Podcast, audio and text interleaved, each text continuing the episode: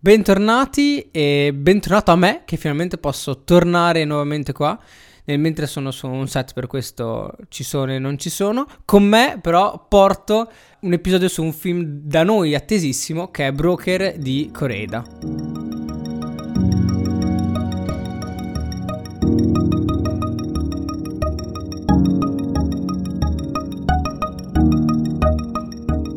Bentornato Aurelio, ci terrei a dire, e torniamo a parlare di Rokazu Koreda, che, eh, sono onesto, eh, l'ho scoperto in maniera folgorante con Shoplifters, un affare di famiglia in italiano mi sembra si chiami, e se non sbaglio eravamo tra l'altro in sala insieme a, a vedere quel film. Sì, sì, sì, dovremmo averlo visto insieme al cinema. Al cinema, a quando, Quando quando ancora uscì. c'erano i cinema. Ecco, eh, poche volte accade che guardando un film in sala eh, ci si renda conto che quella pellicola abbia, non so, una certa sensazione invitante di, di stare guardando un capolavoro. Cioè, ma non voglio concentrarmi mh, su questo, non voglio neanche idolatrare eh, Coreeda, anche se è veramente molto molto bravo. Eh, ha fatto sia film belli, alcuni bellissimi, ma anche altri molto più ehm, normali da, da- da- da questo punto di vista. La cosa però che mi ha fatto veramente eh, eh, apprezzare questo regista è lo stile, perché nella sua regia eh, ritrovo ciò che io vorrei vedere sempre di più eh, nei film e che ahimè incontro sempre più raramente. Dopo questa piccola filippica iniziale, trama in breve, che, che torna finalmente con la tua presenza. To- ah beh, perché con... No, non l'abbiamo fatta. Senza di me non fate mai trama in breve, ok.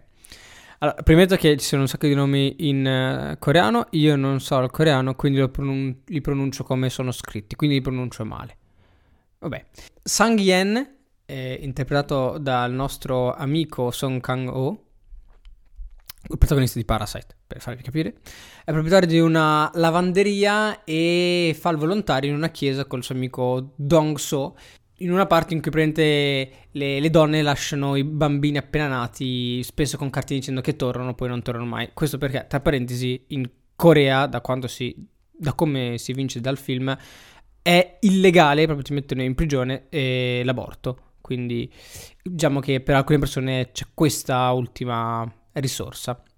Occasionalmente ne rapiscono uno, cancellano ogni prova e lo vendono anche a prezzi molto alti e a persone che ovviamente non, non riescono a, a ottenere in nessun altro modo. Però questa volta eh, So Young, tor- cioè la madre del bambino, eh, torna per riprenderselo e quindi incappa in questa situazione in cui loro stanno, sono appropriati di questo bambino e devono cercare di venderlo. Inizia eh, il road movie in cui loro vanno da vari eh, possibili acquirenti perché la madre ha deciso di eh, dare via il bambino tanto a delle persone che secondo lei siano meritevoli di, di suo figlio, però vengono pedinati da due, detec- da due detective, eh, So Jin e Lee.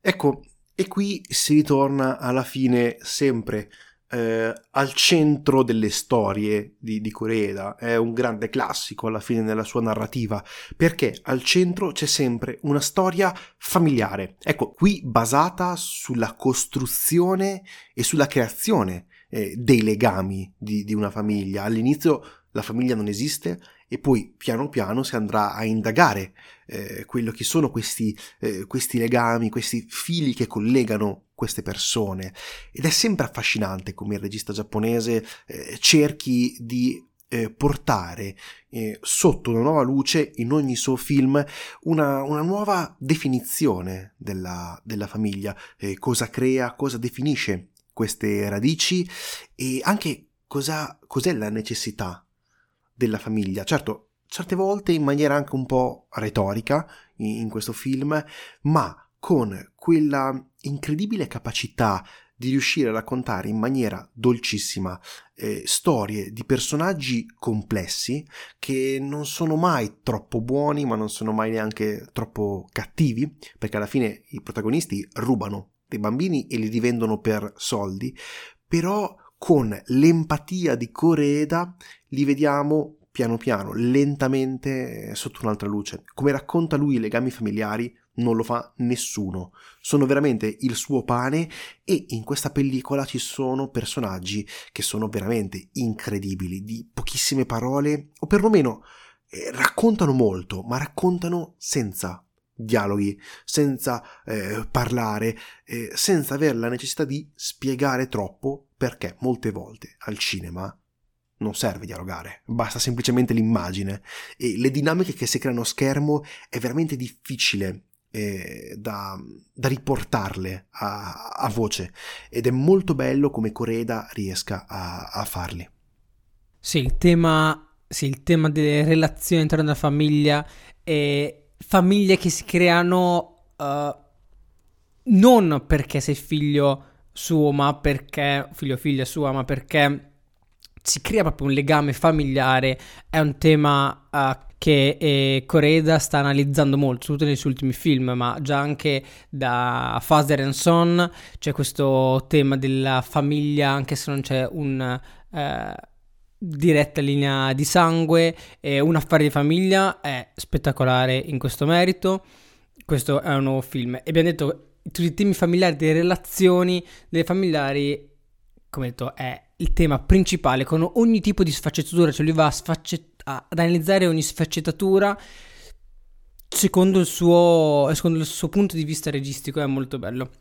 Io ovviamente ogni volta che eh, parliamo di Coreda, quindi mm. una volta ogni due anni, devo per forza citare il suo primo film che è eh, Maboroshi no Hikari, o Maborossi per eh, gli occidentali, e ve lo consiglio ulteriormente perché in questo, ancora più dei suoi ultimi film, secondo me, e trasmette attraverso le immagini, cioè ci sono molti momenti in cui le immagini parlano chiaramente e questo forse è un rimando quando parleremo della, della regia. Però sì, suo, eh, all'interno del suo tema ci sono, cioè all'interno di questo film che parla di questi temi che uno può dire sì, però no, ci sono dei personaggi che funzionano benissimo, come detto te, parlano poco, cioè più quello che non dicono rispetto a quello che dicono ed è molto più interessante quello che non dicono, cioè loro come sono, cioè tu senti che sono i personaggi fatti e finiti, cioè ci sono dei personaggi pazzeschi, secondo me quello di eh, So Jung è un personaggio che, cioè io ho fatto fatica a, a comprenderlo, ma perché è un personaggio che di per sé fa fatica a farsi comprendere.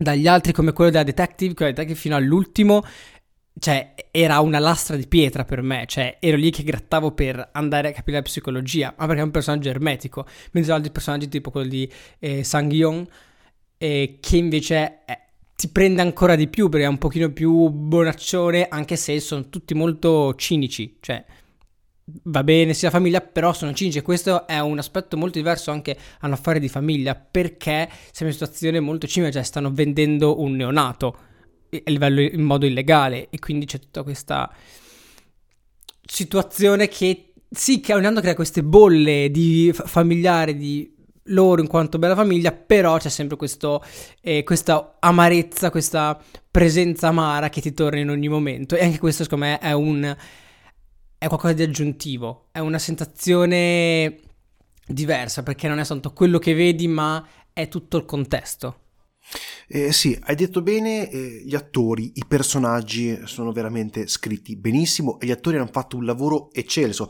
Tra l'altro, eh, Song Kang-ho, che ricordiamo chiaramente per, per, Parasite, è molto più facile eh, parlarne così rispetto a, al nome coreano, che magari è anche più difficile da, eh, da, ricordare per noi, è colui che ha vinto con questo film il premio per la migliore interpretazione al recente Festival di Cannes.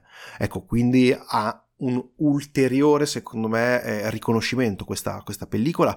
Eh, Coreda sappiamo essere un, un affezionato di, di, questo festival, sia del Festival di Cannes e qualche volta anche eh, Venezia. Se non sbaglio è il suo primo film in terra coreana.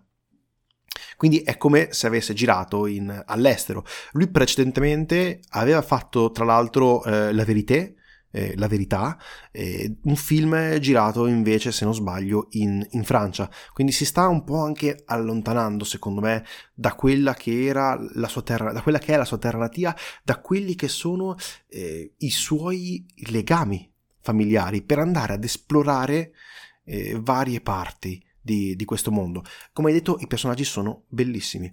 Eh, sono forse eh, una delle parti più importanti della pellicola, è una cosa che diciamo che poche volte onestamente, però in questo caso eh, il livello di eh, scrittura e di interpretazione secondo me eh, riesce veramente ad, ad elevare la, la pellicola. Eh, lo definirei un capolavoro questo film? No, certamente no, perché come vedremo ha qualche piccolo eh, problema che perlomeno a me non è riuscito a farmelo apprezzare pienamente. Però, ecco, Coreda nella sua regia, che, che cos'è? È secondo me un maestro del silenzio delle inquadrature molto pensate. In questo caso le inquadrature hanno un, un, un significato che eh, in molti altri film di cui abbiamo parlato anche in questo podcast non hanno. Sono inquadrature ragionate ma al tempo stesso sono molto semplici in quello che vogliono rappresentare.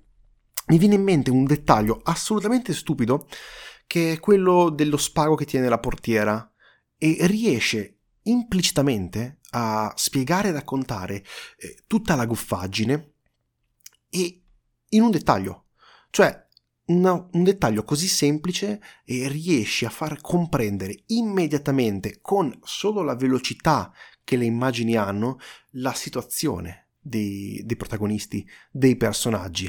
Non tutti i registi, secondo me, eh, riescono a farlo. Inoltre ha un'incredibile capacità nel eh, creare un contraltare tra estrema dolcezza ma al tempo stesso aggiungendoci quella piccola parte di, di acidità che ce l'ha fatto tanto apprezzare, ad esempio, in, una, in, in un affare di famiglia.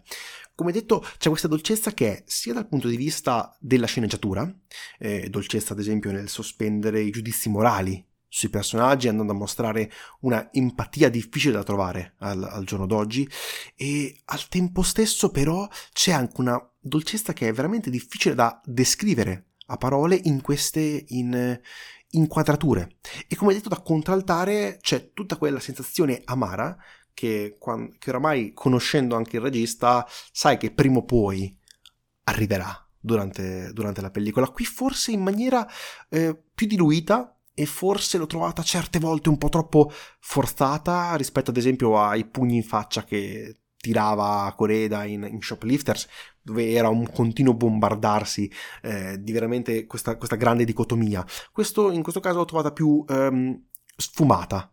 Se Shoplifters era un film del quale veramente ne è riuscito completamente a pezzi per eh, la miriade stessa di argomenti che erano collegati tra loro in quella pellicola, ecco qui forse questa grandezza e profondità eh, non c'è, cioè non si arriva completamente a eh, raccogliere e rappresentare la società come abbiamo visto ad esempio in Shoplifters, forse anche perché eh, essendo ambientato in Corea, che è una terra straniera per il regista, è anche difficile andare a raccontare delle dinamiche che non sono perfettamente assimilate ad uno che non ha vissuto quel, mm, quel paese, come ad esempio può essere eh, Bong Joon-ho, che espone in maniera molto chiara in Parasite e in tutta la sua, la sua filmografia. Koreeda è giapponese e di conseguenza vive una cultura anche eh, differente, quindi si va, diciamo, se proprio vogliamo essere cinici, a cercare questo dettaglio, questo, questo piccolo dettaglio che eh, mi ha lasciato un po' l'amaro in bocca, perché come riesce a fare le cornici esterne dei quadri, non so se riesco a far comprendere eh, l'analogia come siamo abituato in Shoplifters, andando completamente a distruggere e demolendo martellate la società giapponese che dall'esterno appare sempre perfetta, idilliache, idilliache ma chiaramente come qualsiasi cosa eh, nasconde il lato oscuro. Qui questa cornice secondo me mancava. C'è sì, un, come l'hai anche citato, un interessante ragionamento sul tema politico-sociale eh, dell'aborto, ma viene veramente semplicemente accennato in una o due battute. Ecco, forse si poteva andare ad espanderlo, però capisco anche, come detto, che ess- essendo un regista che si ritrova a fare il suo secondo film in una terra che non conosce, abbia magari cercato di essere un pochino più cauto. Direi proprio di sì, nel senso secondo me ha preso questo film con molta onestà verso il, la terra e la cultura dove, stanno, dove, lo stava andando a girare, dove lo stava andando ad ambientare, quindi non è stato a, a smuovere critiche sociali perché secondo me non era giusto, cioè conoscerlo un qualcosa per, per raccontarlo in maniera eh, giusto, giusto, giusta, soprattutto se poi vuoi fare anche una critica. E altra cosa, secondo me, ha preso questo film in quanto un film un pochino più piccolo, non minore, ma piccolo, più stretto, più legato tanto alle vero, relazioni vero. familiari, più legato tanto ai personaggi. Infatti, vero, eh, vero. Siamo molto, molto vicino ai personaggi. Cioè, quello che c'è attorno lo vediamo ben poco. Nel senso, non che c'erano dei mega campi larghi o, o chissà cosa. Però siamo sempre molto vicino ai personaggi, a quei pochi personaggi, gira tutto attorno a loro. Così come la storia, secondo me, così è stato anche il modus operandi mentre veniva girato, cioè è tantissimo sui personaggi. Abbiamo parlato di personaggi estremamente complessi e bellissimi che reggono a livello sia di scrittura ma soprattutto a livello di recitazione, alcuni sono spettacolari. Invece dal punto di vista tecnico registico, uh, cosa che non deve per forza, cioè non è separato da invece dalla regia che segue gli attori, anzi è unita, qui vediamo che è, come suo solito per il mio fa poche inquadrature. Sì. È un regista che fa pochissime inquadrature, quelle essenziali, anche per questo diciamo che è molto pensato, cioè le inquadrature che fa sono molto pensate, tanto che sa molto sui personaggi, le inquadrature sono sui personaggi, sugli attori, spesso, vabbè, a parte che siamo in una uh, buona parte road movie, quindi non puoi stare, cioè non puoi fare delle figure intere su una persona in macchina, taglia la macchina a metà, vabbè, in America probabilmente lo fanno. E, ehm, ma anche quando sono fuori dalla macchina, i campi spesso sono o a figura intera, ma molt- prevalentemente sono oh, mezza figura, eh, mezzo busto, pochi, pochi primi piani, soltanto quando sono realmente necessari. Non è che si fa, si fa eh, questa scena e poi butterò anche il primo piano. No, il primo piano è una cosa fortissima, pesantissima. Cioè, tu dici per lo spettatore, guarda soltanto l'attore, guardalo da così vicino. Cioè, c'è tutto quel linguaggio registico che in Occidente, per un certo tipo di cinema, per molti tipi di, per tutti i tipi di cinema quasi, viene un po' perso. Cioè, bisogna riprendere, infatti, anche per questo. Mi piacciono molti film asiatici perché ponderano sull'inquadratura. Non fanno il largo, il medio, il primo piano, i dettagli. Qui è tutto ben pensato. Cioè, il primo piano è un primo piano, è una cosa fortissima, come lo è sempre stato a livello re- linguistico-registico quindi cinematografico. Altra cosa che invece mi ha colpito sono i dettagli, proprio i dettagli con quadrature soltanto su una cosa, ce ne sono pochissime e quelle che ci sono hanno una forza, perché ce ne sono pochi e vogliono dire qualcosa anche quello. Ti portano attenzione dello spettatore su un oggetto inanimato sì. Per esempio, sul biberon. È, è, e biberon in questo film è una componente molto forte perché rappresenta un personaggio, il bambino, rappresenta una situazione, una situazione che c'è appena stata e quindi è una cosa molto forte. Anche per questo, cioè, a me piace molto quando si sente la, la volontà registica di scegliere alcune inquadrature anziché altre. Questa è una cosa estremamente importante per me che recentemente faccio fatica a trovare se non guardo eh, verso l'Oriente o alcuni ben precisi eh, registi. Altra cosa che invece aggiungo per la regia, ho detto che con, quasi contrariamente a quello che sto dicendo, volevo che avrei voluto che, il, che Hirokazu Koreda avesse ancora più polso registico. Cioè, come sto parlando, sembra proprio uno che aveva ponderato tantissimo sull'inquadratura e l'ha fatto.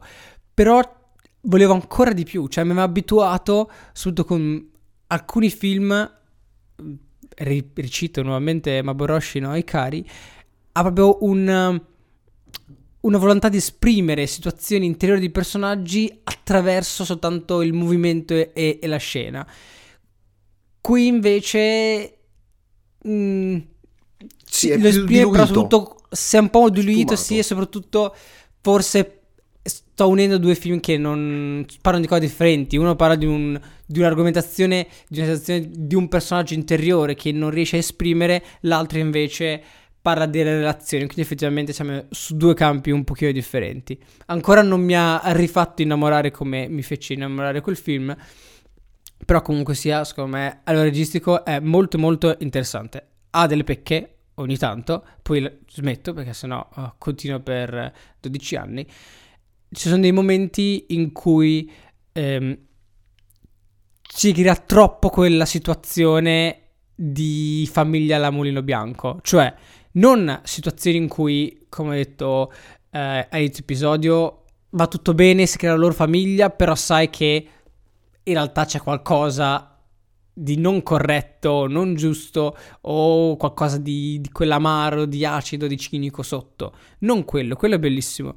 Ma situazioni proprio che tu senti la musica prende sono chitarre classiche che suonano, loro che scendono, sospensioni di boh, 5, 10, 15 secondi che però a me dà sui nervi, cioè ho, ho quasi paura che non funzionasse, quindi a livello di montaggio ho dovuto metterci queste cose qui che non, non c'entrano niente secondo me con, con questo film.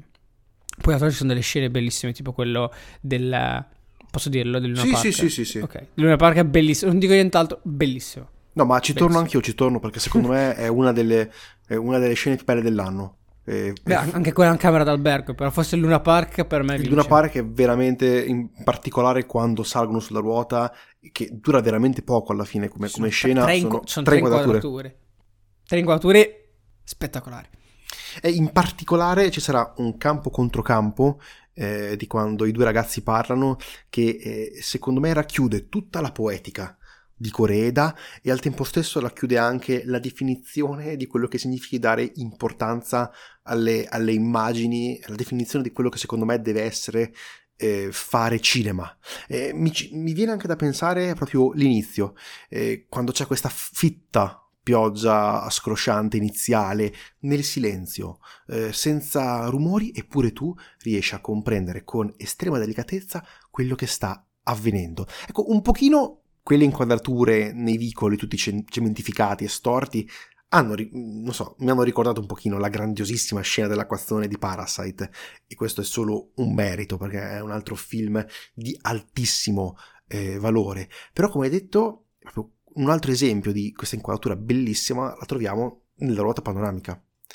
Cioè, e, e lì eh, vai a racchiudere tutta la, poetica, tutta la poetica dell'autore, non solo, vai a racchiudere il significato della, della pellicola. Sono inquadrature estremamente semplici, sì, ma tutto ciò che viene messo in scena attraverso gli sguardi degli attori, attraverso, come detto, tre inquadrature, attraverso quindi lo sguardo del regista, eh, riesce completamente a comprendere quello che sta accadendo, riesce ad assumere eh, anche significati che sono anche difficili da trasmettere a parole e riesce a sospendere completamente il tempo donando sensazioni ed emozioni che come detto è difficile trovare in qualsiasi altra pellicola. Con eh, questa dolcezza, questa empatia eh, verso i, personaggi e verso anche gli spettatori stessi, come solo pochissimi registi, eh, secondo me, riescono a, a fare.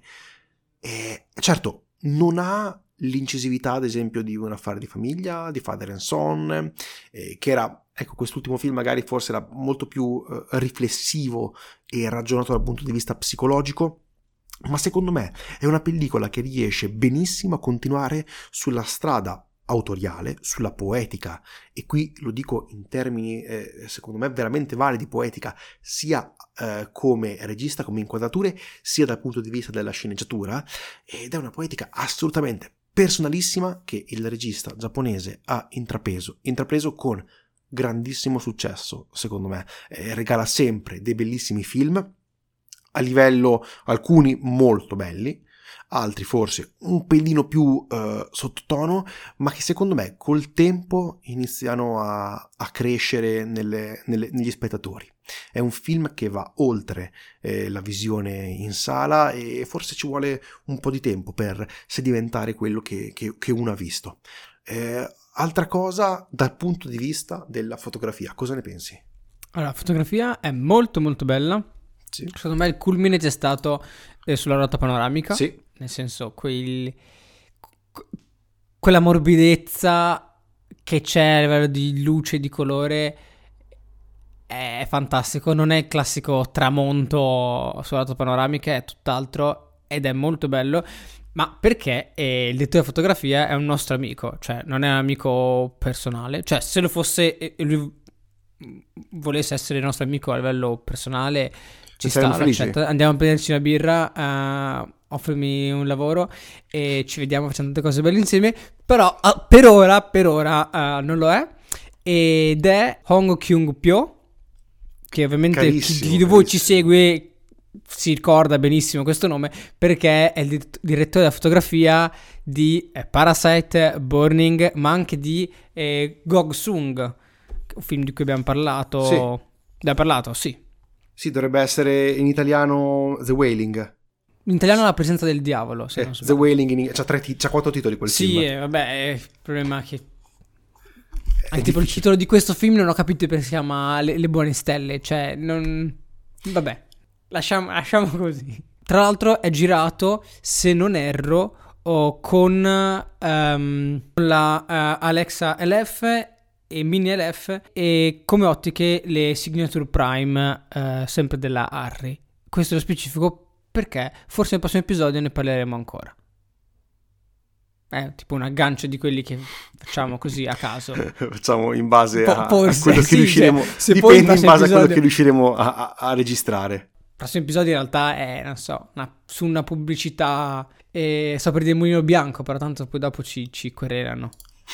Ci possono querelare. Cosa ci Beh, possono fare? Direi che possiamo. Fin- Finiamo qua. Prima Direi- di ricevere denunce.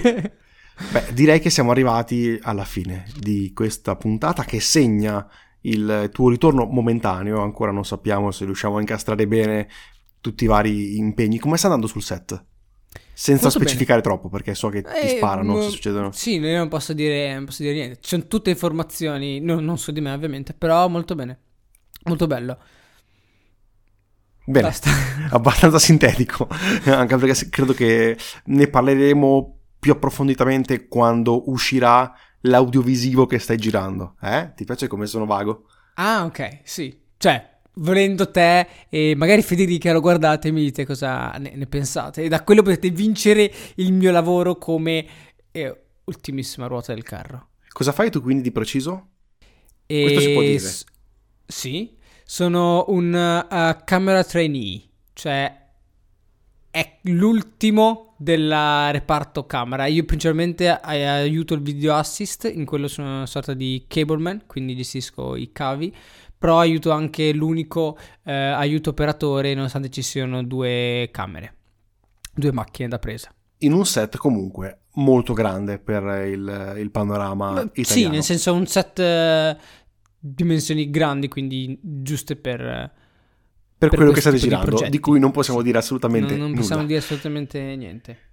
Brevi disclaimer Mm. finali. Ci potete trovare su Instagram, Effetto Vertigo Podcast. Ci potete scrivere, Effetto Vertigo Podcast, chiocciola Gmail. eh, Lasciateci qualche recensione su Spotify, su Apple Podcast, ovunque voi vogliate. Fateci sapere cosa ne pensate e cosa eh, ne pensate di questa pellicola.